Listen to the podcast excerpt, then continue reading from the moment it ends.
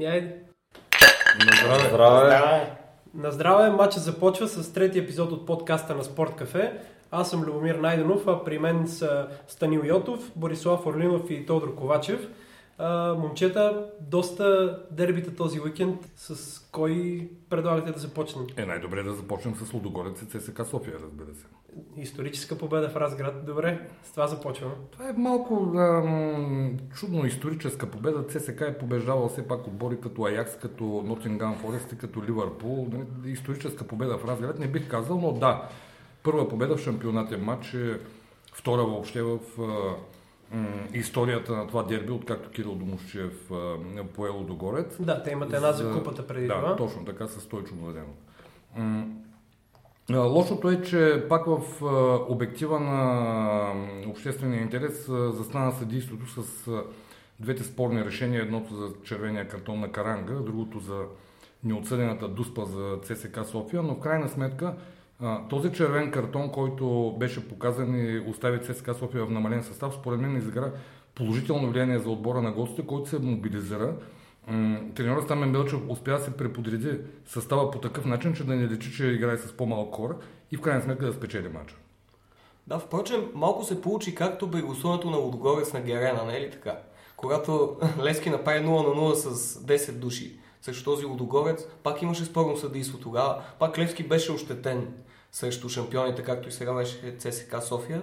Обаче се оказа май, че Лудогорец повече загуби от, от това, че остана с човек Според мен ситуациите са малко по-различни едната с другата, но окей, както и да е, в случая имаме поне наличие на два червени картона за а, отбора противник на Лудогорец, но в крайна сметка а, ЦСКА успя с, а, не бих казал и само с мобилизация, като че ли нещо ги бутна отгоре а, и съдбата им го върна за това, че бяха ощетени в тия две положения, за да стигнат до напълно заслужената победа, която направи първенството много интересно, тъй като разликата между първия и втория вече е само две точки. Видя се веднага разлика след изгонването на Каранга. Аз така повдигам една тема, която не е чак толкова свързана нито с футбола, нито а, с съдисто, за сектора за гости. А, този аквариум там, който е на, на домакинския стадион, какво впечатление ви прави, тъй като а, винаги става някаква тема за, за дискусия и изобщо не ви се струва малко странно това Според отношение мен, според мен този сектор е най-позорното нещо, което се е случвало в българския футбол в последните години, По тъй принцип, като а, първо той нарушава реалния звуков фон на матча. Ние не може да чуваме агитката на гостите, която в, вчера беше едно значително количество. А, да не говорим, че тя е абсолютно незаконна. Нали? А, аз се очудвам как тия фен клубове, които имат някаква мощна фенска маса за тях, те все още не са а, подали жалба до Комисията за защита на потребителя, до Комисията по защита на конкуренцията, а, до ФИФА, до УЕФА и до не знам откъде, до къде, защото този сектор, той, той не отговаря на никакви, не само на изискванията за футбол, той не отговаря на изиск, за изискванията за спектакъл. Не, тук трябва да, да отбележим, че Петричев а, обеща да бъде построен нов сектор за, за гости в а, едно интервю преди няколко месеца и каза, че строежа би трябвало да започне през януари. Така че премахването на клетката може би е един от етапите, през, което, през които трябваше да мине Те този... през много етапи така, минават. Значи, първият, гости. етап беше да направят един сектор за гости с някаква ограда, от която нищо не се вижда на игрището. Така наречената клетка, А, да. след това да направят този буркан или аквариум, както го наричат, сега ще правят трети. Нали? По не знам какво ще да, думите какво ще на, представлява. По думите на Петричев, сектора за гости трябва да бъде по най-нова технология, както е трибономоци. Еми, А, дай Боже. А това наистина е потрясаващо, нали? Този стадион все пак е получил одобрение за да се провеждат на него мачове от Да, той има лиценз за Лига да, Европа. Да, но в турнири. европейските турнири, не само на мачовете в Разград, но и на, във всички други стадиони, там сектор, в секторите за гости няма гостуваща агитка, защото там няма, а, няма седалки. В а, условията на УЕФА е гостуващата агитка да бъде настанена в, а, в сектор с седалки. Примерно на Васил Левски, това е този страничният сектор между А и, между а и Г по средата. А, докато тук вие видяхте, че агитката на Брага беше настанена на съвсем друго място. Да, тя си беше на Но обикновените трибуни. основното, което е, не, не може да лишиш а, публиката от правото да, да подкрепя своя отбор с звукови и визуални ефекти, които няма как да се видят а, нали, от, от, от това стъклено покритие. Това наистина е потрясаващо и едва ли някъде другаде го има това. Аз се очудвам, аз се очудвам как Българския футболен съюз въобще го е допуснал. Аз знам дали не се опася, че като дойдат примерно отбори като ЦСКА и Левски ще създаде такава атмосфера, че едва ли не е отгоре са си гости на собствения стадион, обаче пак е, според мен пък не е това решението. Ами аз бях, бих дал за пример стадиона в Ловеч, който, а, където гостуващия сектор е, освен всичко друго, първо, че е безопасен и второ, че има и козирка, която да пази гостуващите за палянката си от дъжд, което нали, е, така трябва да бъде. В никакъв случай не съм фен на Гриша Ганчев или а, нещо от сорта, но за мен това е образеца за сектор за гости и въобще за един хубав стадион, на който биха могли да се играят мачове от всеки ниво. Добре, но да се върнем малко на, на, на футбол. От къде, Лудогорец изпусна, изпусна точките? Говореше се за сгрешена тактика на, на Херо, на липса на мотивация на играчите на Лудогорец, уморени от, а, от предишна седмица и, Всеки, и всеки, в отбор, Европа. всеки отбор губи точки, всеки лидер губи точки. Не може да се, да се поставя изискване към който и да е отбор на първо място да печели непрекъснато. Абсолютно. А, макар че в случая да кажем в Англия, Манчестър Сити все още няма загуба. А, но аз съм гледал дори статистиката на големия ЦСК на Спорух Никодимов. Те имаха между 3, 5, 6 загуби на сезон, така че това не е проблем. Напротив, то прави първенството по-интересно. Футбол е спектакъл без сценарий, в който победителя не се знае. Ако се знае, той няма да е, самия спектакъл няма да е интересен. Не, не, това е ясно, но А, откъде дойде ами- тази, защото може да се нарече неочаквана Те влязоха, да, те влязоха в много тежка серия, а, в смисъл, че имаха един първоуморителен матч с Бероя за купата, който продължи а, 120 минути. Отделно играха а, три поредни срещи с а, Левски, с Брага и с ЦСКА София. И а, на всичкото отгоре дублиращия им отбор в събота имаше важен матч, в който пък бяха ангажирани някои от потенциалните резерви, като бразилеца Педро, да речем. И в един момент просто да, нормално е отбора да не издържи на напрежението и последните 20 минути да бъде малко по-зле физически да стои, отколкото противника си. Да, да, Това няма нищо страшно, нищо Особено към края, вече доста си проличава мората, когато а, се очакваше Лудогорец с човек повече да натисне и да обърне матча, най-малкото да изравни, но се видя, че те просто не могат в момента да, да предложат това, което нали, видяхме срещу Левски миналата седмица, срещу Брага видяхме през седмицата какъв сериозен натиск може да наложи този отбор на Лудогорец. Не го видяхме вчера това нещо. И, но мисля, че ще сме единодушни, че се добре, че те сега победи в този матч. Няма, да, естествено, разбира се, но няма нищо трагично за Лудогорец в това, че не са изиграли последните 20 минути както трябва. Нормално е. Да, да. Това се случва на доста по-големи европейски отбори, да не могат да изиграят втората част на второто по време както трябва, да не говорим за български отбор от разговор. Но тук все пак могат да възникнат едни въпросителни към Херо, според мен. Той вярно, че до сега вървеше общо взето безупречно и в Лига Европа и в първенството, но при него сега той се оплаква, че няма футболисти достатъчно, за да прави ротации. При положение, че имат важни мачове през 3-4 дни. Обаче той сякаш ротациите, които ги прави с едни и същи играчи, им сменя позициите. А от друга страна, други футболисти изобщо не ги ползва. Нали, почти не сме ги виждали такива като Кишада. Например, не знам кога последно изобщо сме го виждали на терена. И в този смисъл нямаше ли да е по-добре да предложи повече свежест в Е. този мач, дори да не е с най-добрите? Това нещо той трябва да го каже по принцип. Но факт е, че той има достатъчно играчи на разположение. Аз, ти, ние миналия път говорихме, че тия оправдания звучат малко, как да го кажа, нали, не на място, на фона на целият този став от играчи, с които той разполага. Те си имат и, и претенции в крайна сметка, че като в момента отбор в най-добра форма и, и от към класа, че, че са много по-добри от всички останали, така че въпреки тежката серия, въпреки европейските матчове, е, не трябва според мен да показват чак е, такава слабост и точно пък да се оплакват от е, това, че са уморени. Тъй като и отчитавам отгоре с малко реагираха едва ли не, че кой знае каква катастрофа е станала, че, че са загубили, а всъщност е, просто първенството, както каза и страни, стана по, по-интересно. Ама ЦСКА София също губи точки в предните матчове. Но не съм чул Стамен Билчев да се оплаква от липса на играчи или от нещо друго. Той а, винаги в неговите изявления след матча акцентираше върху спортните неща. Да кажем, не добра игра в защита, допускане на късен гол, вкарване на автогол, както стана на матча с Сетър Велико Търново. Така че да, не, нещата в този план стоят напълно нормално. Всеки ще губи точки, ще губи точки. И Левски губи точки, и Лудогорец ще губи точки, и ЦСКА ще губи точки. И то всъщност това прави интересно първенство. Имаше го ефект, според мен, на свръхмобилизация, един отбор като стане с човек по-малко и точно това се получи и може би съчетано и с това, че все пак да, натрупаните мачове на Лодогорци, заради това пък, особено в последните минути, в последните 20 минути въобще не личеше, че червените с човек по-малко, това пак наклони възните тяхна полза. Това, че не личеше, че са човек по-малко, се дължи според мен на факта, че изгониха нападател. А, ако ти изгонят защитник, тогава стават нещата по-сложни в тази ситуация, защото трябва да извадиш нападателя, да вкараш нов защитник, който да ти попълни отбранително звено, тъй като то ти става важно в случая. Докато тук те просто а, се личиха от един играч, но актив, активираха малко повече други футболисти, нали, начало с Меркадо и фланговите нападатели, както, нали, както беше изработен гол. Тук трябва да споменем и фигурата на, на Стамен Белчев, която се завъртяха доста слухове около поста му, евентуално желание за негова смяна и изведнъж идва тази победа. Стамен Белчев бива възхваляван като най-добрия треньор, най-добрия тактик. А, всъщност това не са ли някакви думи във въздуха пуснати? Ами, то зависи първо каква цел имаш поставена пред отбора. А, според мен а, в ЦСКА София и в Лески трябва да се замислят а, дали въобще би трябвало да поставят като, а, непременна, като непременна цел на всяка цена да се преборят с Лудогорец. Тъй като Лудогорец, въпреки загубата, е отбор, който поддържа някакво доста по-високо ниво, ниво от тях.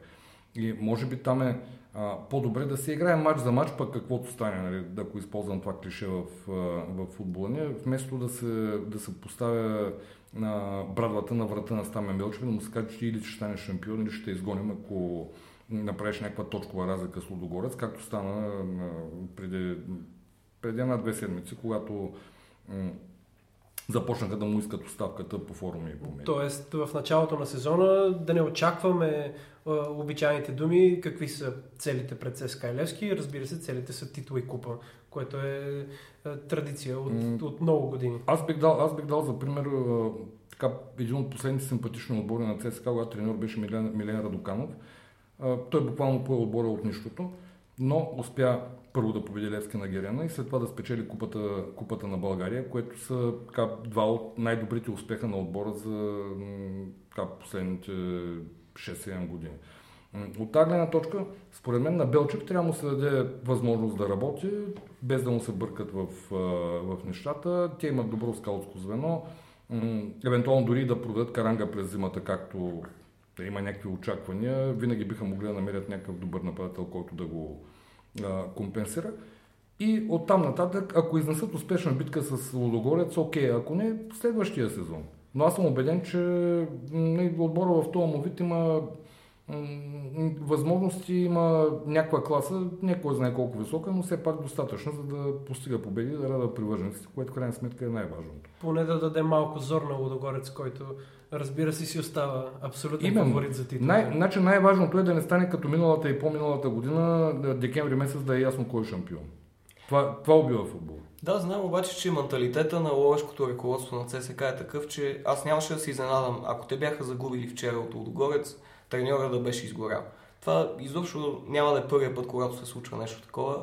И това, че няколко равенства имаше преди това, често се е оказало достатъчно за българския футбол треньора да изхарчи. А щеше да е огромна грешка, според мен, дори да бяха загубили.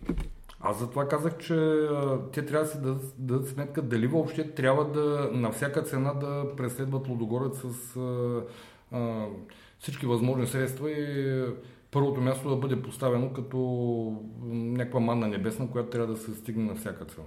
Но пък ако, е ако първото място не е поставено като цел пред ЦСКА и Левски, целият български футбол по някакъв начин се променя. Еми то пред Левски, като е поставено първото място за цел, виждаме как от 2009 година те не могат да го спечелят и в името на тази цел сменят непрекъснато играчи, треньори, променят отбора на всички нива и в крайна сметка никакъв трофей не са, не са спечели. Да, не се знае дали пък просто не трябва да приемат факта, че има един отбор, който е дори и с малко по-добър от тях и да, да се знае, че той е фаворита и вече да, да, се, да успит по някакъв начин нали, да го държат под напрежение, както Станил каза, да не се знае предварително кой ще бъде шампион и поне до последно да има интрига. Към момента това ми се струва на мен най- най-важното.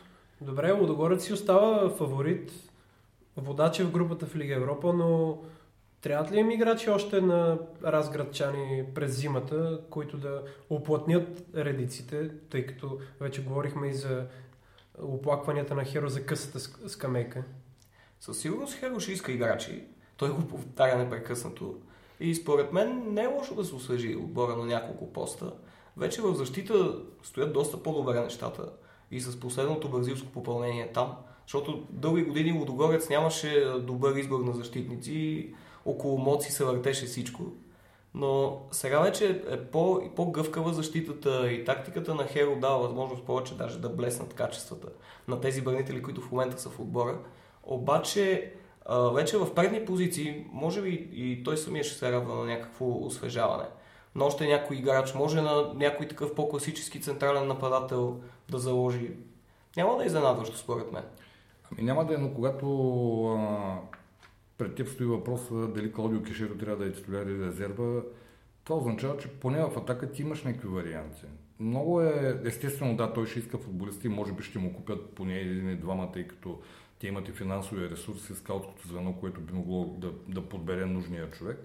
А, но мен това ме притеснява, че там се струпват прекалено много качествени футболисти на едно място, от които половината щът неща трябва да бъдат резерви, тъй като играят едни 11 и толкова. Аз мисля, че дори в този състав, без да взимат нито един играч, ще са конкурентни, поне що се отнася от това да станат шампиони. Другия въпрос е вече как ще се представят в европейските турнири. А, интересното е, че за първи път е, от доста време не сам, преди трансферен прозорец, няма безброй спекулации около който и да е футболист на Лодогорец, че някой иска да го взима, че те имат желание да продават и така нататък. Тоест, тук има възможност Лодогорец единствено и само да надгражда. Еми те продадаха играчи през лятото за колко? 10 милиона евро, мисля. Че Точно така. Те продават всеки, М. всеки пазар почти, но, но за сега няма, няма нарочени за продаване, което е, означава, че може би ще искат Време е да купуват. време е да купуват и то да попълват, а не да, да заместват вече освободени дубки. Реално, според мен, като погледнем състава на Лудогорец, на единствения пост, на който няма очевидна альтернатива, това е при Марселиньо. Просто няма друг такъв футболист и когато него го няма по една или друга причина, се налагат доста размествания в състава. Херо беше опитал с Анисе да го замени, но Анисе е доста различен футболист.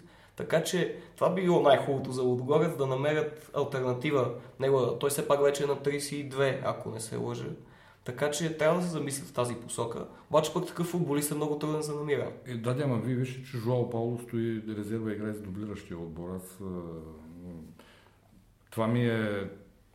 Това не мога да си го обясня. Как един футболист от тая класа, нали, който би могъл да бъде полезен на всеки друг отбор в А група, аз голям, че играе в дубала в момента. Така е, няма да е лошо да го виждаме него по-често. Мисля, че ще спечели българския футбол. да го Може би виждаме в него вчерашния матч това му беше и вариант за някаква промяна в нападение, за, за да го успее, айде да не го спечели, но поне да изравни резултата. Промяна в нападение. Мисля, че достатъчно поговорихме за българския футбол, но като стана въпрос за нападение, има един отбор, който няма никакъв проблем в нападението. Това е Манчестър Сити. Тук имаме двама фенове на Арсенал в, в лицето на Станил и Боби. Какво може да кажете за, за загубата? Станил да почне по, по старшинство. Ами, напълно заслужена с, с оглед на това, което видяхме по, по телевизията. Просто Манчестър Сити беше по-добрият отбор. Но и то не е изненадващо. Първо, в този отбор са инвестирани страшно много пари. Второ, имат а, уникални футболисти.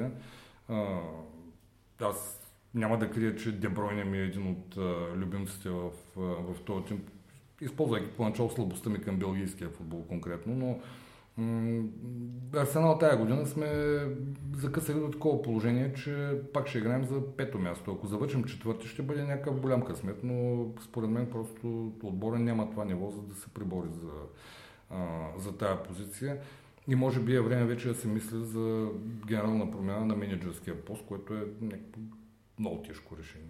Дебройна наистина просто беше много над останалите, особено при, при първия гол на Манчестър Сити, Рамзи и Джака бяха много близо до него, обаче се вижда, че те са примерно 2-3 хода назад, много закъснели, много далече от там, където трябва да бъдат и би си личеше, че, че Деброй много по-бързо действа, много по-бързо мисли и доста неориентирана изглеждаше отбраната на Арсенал тогава. което пък е поздравление за Дебройн. От друга страна, що се отнася до нападението на Манчестър Сити, Пеп Гвардиола е създал в футболисти си усещането, че дори да има чисти положения да ги изпускат, въобще да не се притесняват, тъй като имат класа да създадат нови и заради това и Сити изпуснаха доста положения. А, обаче трябва да се отчете, че да, гражданите сигурно бяха два пъти, три пъти по-добри от Арсенал в този матч, но, но победиха ли ни с гол от засада и с Дуспа, която да я наречем дискус, дискусионна и това трябва да се посочи. Не, че не бяха по-добри, по-добри бяха, обаче два от, от головете просто може да се дискутира според мен. Да, да, Венгер също се оплака малко от съдиите след това, но, но как, как си обяснявате, купуваш нападател като Лаказет и в пореден важен матч го оставяш на пейката, пускаш го като резерва, той отново вкарва, връща ти отбора в матча и не се знае Лаказет с какъв статут е на резерва, на титуляр, на, на заместващ на някой нападател нищо не е ясно в Арсенал на този момент. Еми не е ясно, защото приема на мача с Уолвърхемптън за, за купата, той се принуди да вкара един дебютант като Еди, как му беше фамилията, Никития, да, който реално извади отбора от а, блатото, в което бяха затънали с тия два гола, които вкара. А, така че там очевидно самия Венгер има някакви колебания как трябва да изглежда нападението на, нападението на Арсенал. Но според мен ръководството вероятно има някакви колебания как трябва да изглежда менеджерския пост на Арсенал и дали трябва да се продължава в този вид от следващата година. За мен е пределно ясно, че ние ако се класираме в четворката, ще бъде някакво абсолютно чудо. Като гледам способност на отбора, по-вероятно е пето-шесто място и нали, Лига Европа, както, както тая година. Но там трябва да се вземе генерално решение. С човек ли се продължава или се взима нов като риска да вземеш нож е много голям, защото от, от 5 може да отидеш на 10-то място. Но пък собствениците са много, те са си доволни от, от Венгер, не харчи пари, донася по, по някои трофеи на, на година през година, влизат, влизат пари в, в касата на, на отбора, така че за тях... Да, ама Арсенал не е частната фирма на, на собствениците. Както всеки един футболен отбор е нещо много по-важно, засегащо много по-голям кръг от хора. За съжаление, в последните години точно по този начин се, Ми, се води политиката на време клуба да и с цените да на билетите и с всичко. Впрочем, аз искам да вметна, че и без да съм фен на Арсенал, е хубаво да кажем, че Арсенал никак не игра зле в този матч. Как че да, отстъпват по класа на Сити в момента, те всички отстъпват по класа. Да, но в момента всички в Англия отстъпват по класа на Сити. Арсенал показа, че може да се бори в някои периоди от матча, според мен не седеше никак зле. Аз друго искам да чуя, че в пореден голям матч Венгер под нас изненада. Сега с Франциско Клем в центъра на отбраната. Е, просто по някакъв начин изненадва съперника. Може би това беше продиктувано от факта, че Сити няма толкова високи е, централни нападатели и заради това приберно такова решение, обаче при, положение, че примерно има човек като Кощелни и, и да се стига до, до това, примерно е, Коклен да бъде той свързващото звено в тройката централни защитници, със сигурност изненада и мен, сигурно и феновете на Арсенал и, и другия подход в първите 15 минути артилеристите пресираха противниката половина и създаваха някакви положения, с които можеш и да стигнат до ранен гол и това вече не се знаеш какво може да, да се случи. Тогава... Можело, можело, но нали, деца вика, в крайна сметка, футбол е това, което се е получило на терена, а то се получи 3 на 1 за Манчестър Сити. Според мен е по-добре да отдадем вниманието на отбори като Манчестър Сити и като Челси, които действително показват някакъв а, много изключително елитен футбол на много добро ниво, особено победата на Челси срещу Юнайтед с а, 1 на 0, която беше наистина нещо много Ми, не беше неочаквана тази победа. Жозе Морин отново излезе с, с, с мисълта за, за 0 на 0. Десети пореден матч на, на Морино като менеджер и на Челси и на Юнайтед. Не може да победи отбор от топ 6. Има един единствен гол неговите отбори вкарани в тези матчове от топ 6 и формата на неговите отбори в, в големите матчове доказва за сега, че Морино има, има огромни проблеми в, в, в подобни дербита. Неговите грешки дойдоха още с построяването на състава, глупавата система с трима централни защитници, Фил Джонс беше спасен от съдията да, да си вкара кошмарен автогол, защото нарушението на, на мората, което беше отсъдено, да не кажа, че липсваше, но, но беше доста пресилено за, за отсъждане. След това пускането на Мхитарян от, от дясно на атаката беше грешен ход. Ерера и Матич правиха каквото, каквото могат, за да спрат а, креативните футболисти на, на Челси. Азар беше брутално наритан на, на няколко пъти, но едно центриране на, на Аспирикуета. Мората беше оставен непокрит гол 1 на 0 и Юнайтед просто нямаше, нямаше сили да отговори. Аз друго бих искал да ви питам, а, според вас, кое е по-важно? Архетипа на футболния фен от Олд Трафорд, който иска а, да гледа онзи тип футбол от времето на Сър Алекс, или менеджера на отбора, който иска да а, проповядва някакъв тотално различен друг вид футбол, който очевидно не се харесва на повечето хора от трибуните.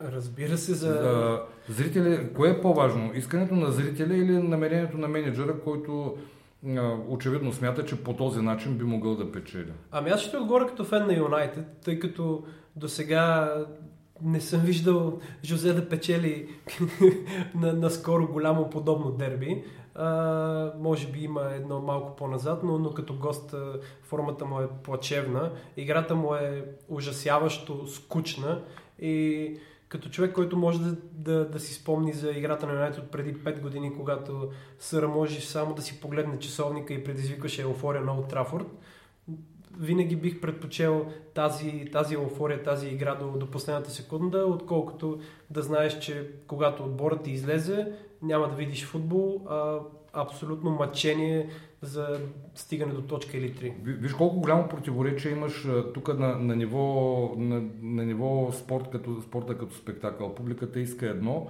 режисьора дава друго, нали, предлага друго с очевидно с намерението, ще почне да печели, въпреки че, както каза и ти, резултатите му са доста разочароващи до момента. Да, глупавото е, че той не постига резултати, но си държи на, на тази тактика, която го изведе до трофея в Лига Европа все пак но... Да, но именно, може би, резултатите са големия проблем в случая при тази тактика, защото... Абсолютно, а, да.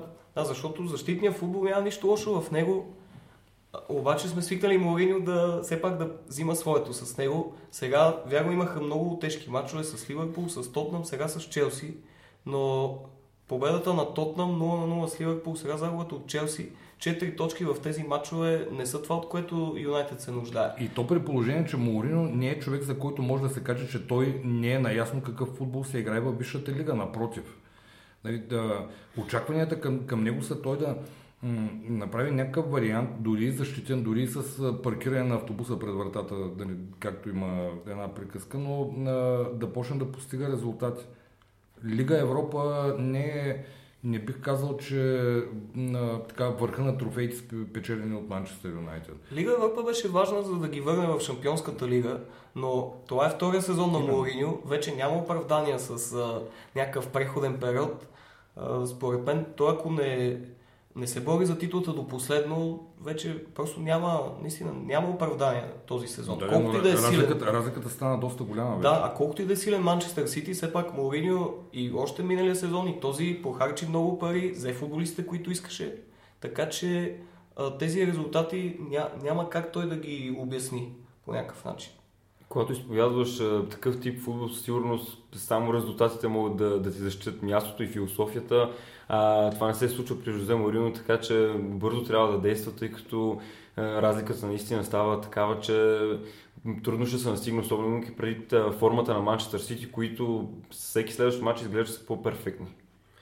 Доста, доста добър отбор успя да, да изгради Гвардиола, успя да намери и, и доста класен вратар в, в лицето на Едерсон, което, което липсваше. Вкара по някакъв начин във форма от Аменди и Стоунс и наистина дръпна много на, на Юнайтед, а, а за сега изглежда, че на, на Жозе това ще му е първия втори сезон, в който не печели титул в отборите си, както сме свикнали до сега да го виждаме в, и в на, Порто, на мен и в е Интер, много, и в Реал, На мен е много интересно дали Гвардиола в Сити би постигнал това, което го постигна в Барселона, да, да направи а, един отбор, който те убива, като играе с топката. Ами това е, това е най-интересният въпрос, който е поставен за бъдещето на Гвардиола в Сити, защото той успя да го направи това в Барселона. От, отбора му в Байерн до някъде го, го правеше в, в Бундеслигата, не успя да, да вземе Шампионската лига с, с баварците, но, но за сега играта на Манчестър Сити изглежда застрашаваща за всички големи отбори. Например, в матча срещу Наполи шоуто беше много по, по-голямо, отколкото в Тотнам Реал. Страхотен футбол. Който, който беше на, на гърба му в Шампионската лига, но дори, в, дори срещу отбор като Наполи, който може наистина да бяга 90 минути, тима на Гвардиола изглеждаше перфектно. А още нещо, което е много важно е, че а, при Гвардиола доста ясно се забелязва колко прогресира футболистите под негово ръководство. Може конкретно да кажем за Стърлинг и за Джон Стоунс. Абсолютно. Техният втори сезон, а, менеджирани от Гвардиола. Какъв огромен прогрес има. Това точно Мориньо не може да се похвали с такова нещо. При неговите звезди, нито може би който и да е от другите менеджери в момента на топ 6 в Англия, може би Почетино единствено. За Почетино можем да кажем, че развива толкова очевидно играчите си. Те стават по-добри, когато така се задържат година след година при него. Да, покупките на, на Морино не показват кой, кой знае какво и Лукако се мъчи пред гола. Мхитарян е абсолютно непостоянен. За съжаление Погба и Ибрахимович са контузени, но дори Ерик Бай, който дойде с страхотни очаквания и бяха платени немалко пари за него, изглежда от класта на, на Смолинг, което не, не е това, което феновете очакваха. Значи ние може би трябва да се дадем сметка и за друго, че тия хора, имам пред менеджерите на отборите от топ 5, топ 6 в английската висша лига, те са качили на някакво влакче на ужасите. Те играят първо в, а, или в Шампионска лига, или в Лига Европа допълнителни матчове през седмицата. Отделно от това шампионата е а, толкова нали, гъсто наситен, с матчове. Реално, те, всички тези отбори са добри, но кой ще, тук случая, кой, въпросът е кой ще бъде най-добрия от, от най-добрите. Да, разбира се, но все пак това е никакъв случай, да, никакъв случай не било да изкараме Жозе Мауриньо не прокопсала никъде менеджер, тъй като мисля, че всички тук сме далеч от тази мисъл, все пак и печеля Шампионската лига. Всички са качили на това влакче на ужасите, въпросът е кой, нали, кой ще финишира първи. А и за шампионите, ако поговорим, Челси все пак почва да, да намират формата си. Аз очитам, примерно, Алваро Мората, който доказва, че в такива решителни моменти може да бъде човека на момента. Той, между другото, и в топ 5 на първенствата е футболист с най-много голове с глава. А, и друго, което трябва да се, да се отчете е формата на Еден Азар все по-добър става и колкото по-добър става Еден Азар и връща формата си от миналия сезон, толкова повече се увеличават шансовете и на Челси да се бори за защита на титлата, въпреки че сега не са чак толкова добра позиция, но, но ако продължават така да, да надграждат, нищо чудно вече и да се сборят с Сити.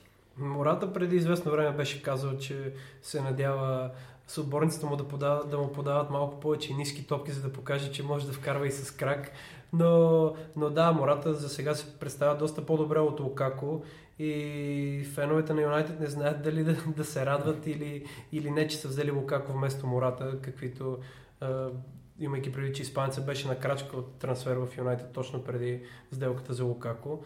Но има, има доста време. Лукако най-вероятно ще се отпуши сега след тежката програма. Той обича малките отбори. Може да вкарва по 2-3 там, където Мората по-скоро е играч за, за, голями, за големите матчове, може да донесе победното попадение, но Лукако трудно има спирка срещу малките отбори. А освен това на Лукако много му липсва Погба в момента. И това е нещо, което хората понякога го подценяват, като гледат как го е налегнала някаква суша, но между тях двамата имаше страхотно разбирателство и затова Лукако започна по страхотен начин сезона.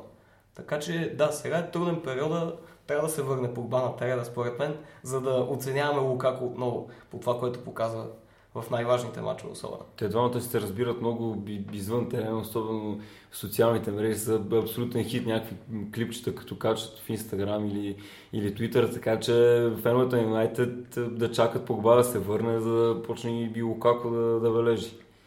Абсолютно, те бяха даже и заедно в, в САЩ, когато дойде новината за подписването на Лукако.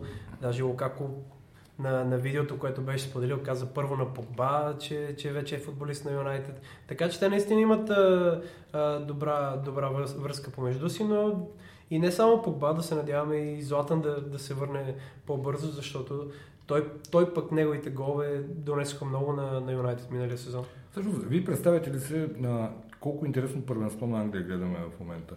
Аз се спомням годините, а, би го нарекал условно периода между идването на Венгер в Арсенал и идването на Абрамович в Челси, когато битката за титлата се водеше между Арсенал и Манчестър Юнайтед, естествено с а, превес на Юнайтед. Венгер успя да им открадне три пъти. Но след идването на, на Абрамович в Челси и след намесата на арабите в, в Манчестър Сити, изведнъж се появиха още два отбора, които а, влязаха в а, тая супер конкурентна среда в, в, челото на, в челото на английската висша лига. И като прибавим и Тотнам, които тръгнаха да играят нали, от последната година насам, когато се класираха преди Арсенал за първ път от 20 години насам, значи в момента ние имаме някакво супер конкурентно и адски интересно първенство, в което дете се вика, дори да си четвърти не е, далеч не е срамно. Но, но пък до някъде не казвам, че Юнайтед и а, нямат пари, но последните, последните 4 години титлите вървят между Челси и Сити с едно изключение. Така е, но Юнайтед пък е една от най-разпознаваемите футболни марки в света, да не кажа и най-разпознаваемата. Абсолютно, наистина е, наистина е най-зрелищното първенство за гледане, въпреки че доколкото, доколко е най-класно и като най-класния футбол, в този сезон поне аз не съм сигурен, тъй като гледам много мачове от, от серия специално този сезон и, и там битката с титлата е, да. за първи път от 5 години е наистина, наистина много, много любопитна. За, за съжаление обаче тази седмица няма да може да гледаме клубен футбол, тъй като идват време за плейофите за класиране на, на, на световното.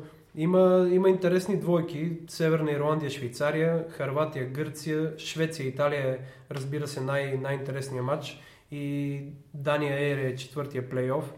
Как, как мислите, какво може да очакваме от тях? Може би Швеция и Италия ще, ще предизвика най-голям интерес. Мислите ли, че Италия може и да, да се спънат? и да не се класират. На мен специално интересен ми е матча между Северна Ирландия и Швейцария и аз страшно съжалявам, че и двата отбора няма да може да ги гледаме на световните финали, тъй като един така или иначе ще отпадне. Но те са абсолютно интересни състави. Северна Ирландия е отбор, който буквално се природи на последното европейско първенство, след като не бяха участвали от 1986 година. Това са 30 години липса от отсъствие от големи футболни финали, но все пак се явиха на Евро 2016 и се представиха не лошо. А, колкото Швейцария, те са един отбор, който, айде, нали, не е от а, първа класа да го наречем, но, но винаги е отбор, който може първо да поднесе изненада и който ще покаже фантастичен футбол. Аз няма да забравя, може би спомняте гола на Шакири. Джердан Шакири с задната ножица, което беше фантастично изпълнение, макар че те колко швейцарци играят на в националния им отбор е съвсем отделен въпрос. Може би ще имат един или двама, другите са повече... Глобализация, глобализация. Да, глобализация. Но са изключително симпатични и двата отбора. Съжалявам, че един ще отпадне, защото бих искал да ги гледам и двата на, световното. Иначе аз виждам Италия като фаворите направиха да, една грешна стъпка, тя им коства директното класиране, но пък сега не вярвам и напрежението, кой знае каква роля да има, тъй като аз ги виждам като, като фаворити и даже смятам, че няма кой знае какви проблеми да, да имат. Тя Особено... въобще Италия в историята се губила ли е мач на директно елиминиране? Аз не съм запознат, но мисля, че, че няма такава статистика. Италианците са, да, италианците са цари да, да, да бият на директно елиминиране. А и особено след този, срещу този отбор на Швеция, който дори ние успяхме да бием, мисля, че реванша от дома би трябвало да, да бъде взет лесен, какъвто и да е изход от първата среща. Освен, освен плейофите, обаче има и доста интересни контроли, които се надяваме поне да гледаме голове, ако не е друго. Англия играе с Германия и с Бразилия от дома, Германия после играе с Франция, докато ние играем контрола с Саудитска Аравия. Ами ние играхме и през 2010 година, спомням, когато вече беше последните месеци на Лотър Матеос от националния отбор. Ако се спомняте, матч се играе в Истанбул на някакво тренировъчно игрище в на някакво осветление, подходящо за футболна среща от четвърта лига на, Софийска, на Софийската област. Така или иначе ще има фенове, да, от такъв матч. Но по-неутешителното е, че Саудитска Арабия е финалист на, на световното първенство, т.е. няма да играе с някакъв случайен отбор. И сега там, какви са целите и задачите на Петър Хупчев, само той се знае с този матч. Ами виждаме, че няма да прави някакви големи експерименти в състава. Тоест не е викнал някакви коренно различни футболисти. Той си залага на една група играчи, даже да не са тези, които са в най-добра форма или са в най-силните отбори, но са футболисти, които той смята, че му вършат работа. Ще видим какво ще играем срещу Саудитска Аравия, дали ще подходим по-нападателно, ще се опитаме нещо да градим или по-защитно отново, както логично в повечето мачове подхождаме. Не знам, на мен ще ми е интересно да, да видя и тези играчи, които Хубчев ги вика редовно, но по-рядко ги ползва, такива като Александър Цветков от Черноморе, като Мартин Рейнов. Това са играчи, които продължават да получават повиквателни, а рядко са ползвани за да ги видим стават ли реално за националния отбор. Да, но ние да говорим за Александър Цветков и Мартин Райнов при положение, че предстоят мачове между Англия и Германия и Англия и Бразилия, някак си... Да, да, да се надяваме, че като приятелски матч поне поне може да видим и някой, някой друг гол и малко повече футболисти да, да разберем какви са му качествата.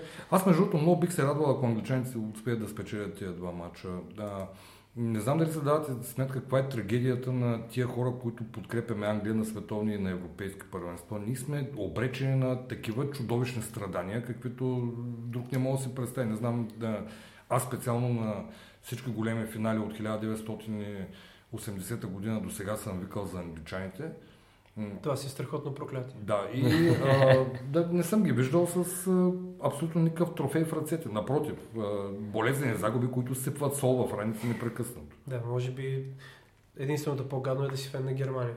Въпреки, че те имат малко повече успехи. Феновете на Германия са гледали все пак спечелване на трофей.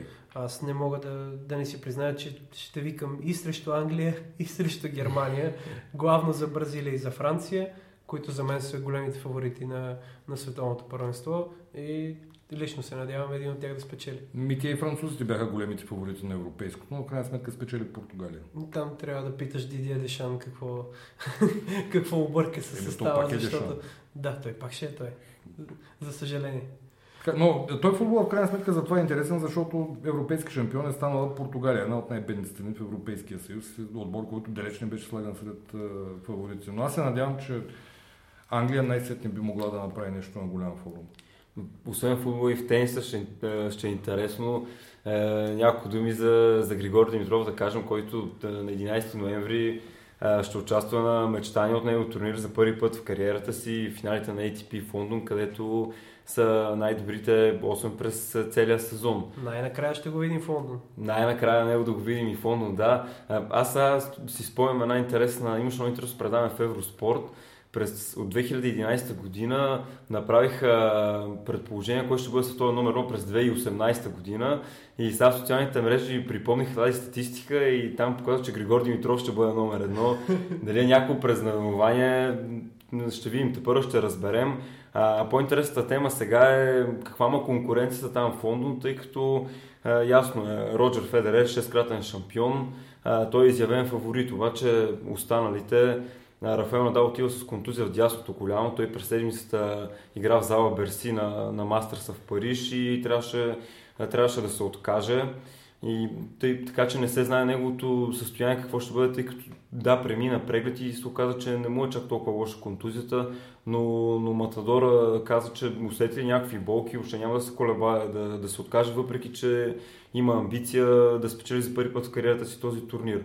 От останалите, Александър Зверев, човек, който представител на, на следващото поколение, който много силно се представя през сезона, само че вече накрая изнемогва, тъй като според мен и самия той не очаква чак толкова силен сезон да направи.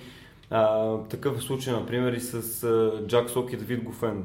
Двама, които се класираха в последния момент, въобще не им беше нито в програмата, нито, нито в календара да участват на турнира в Лондон, им е добре дошло. Например, Сок, който спечели турнира в Париж, той беше 24-ти в годишната ранг листа, и просто понеже останалите отпаднаха и стана така, че понеже спечели титлата и се класира в последния възможен момент, даже беше планирал вече а, голф турне, беше си планирал вакансията въобще нямаше никакви намерения да, да участва на този турнир.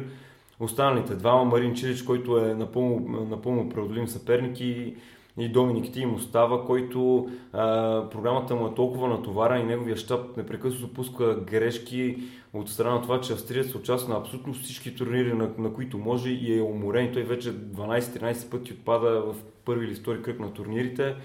И разбира се Григор Димитров, човек, който още в началото на сезона каза, че това му е голямата цел и отказа се преди това края на сезон имаше да участва на турнир в Виена, отказа се именно с намеренията да бъде свеж за, за Лондон. Така че а, ако мога да прогнозирам, Григор Димитров със сигурност поне полуфинал ще играе, което означава излизане от групите и минимум, минимум две победи в групите, тъй като ще има съперници, които, които може да победи. А, а победите в, на, на финалния турнир са доста с доста по, по-висок точков актив носят, отколкото обикновени победи. Така че реална възможност за Григор, докъде може да се изкачи в ранглист. Ами той може да 155 точки го делят а, от Марин Чинич, който е пети. Григор Димитров вече постигна пък нов рекорд с кариерата си, тази седмица е 6 две места се изкачи и малко го дели от това да, да бъде и пети. Ако излезе от групата 200 точки ще натрува в актива си, което означава, че ще изпревари Марин Чилич, ако евентуално пък Харватина не излезе от групите. Но според мен Григор Димитров на първо време ще бъде психически освободен, тъй като той си сбъдна голямата, голямата мечта да, да участва в Лондон и от сега натам играе с най-добрите, съревновава се, той пък е доказал, че точно тези матчове умее да блести. Тоест, очакваме само да, да надгражда след като вече е постигнал мечтата в Лондон. Пък, ако, ако има късмет, топ 5, а може и малко по-нагоре. Пожелаваме му и на прогнозата на Евроспорт от 2013 да се сбъдне през следващата година. Да, трудно ще е, тъй като доста големи имена се завръщат, но пък защо не? Да се надяваме успех на Григор, успехи на националите ни, но така се разделяме. Благодарим ви, че отново ни слушахте. Може да ни последвате в различните социални мрежи, да ни слушате в, в iTunes и в SoundCloud. И, а тъй като вече за студия, бирате вече от столично и сме на тъмно. До нови срещи! Браво, така.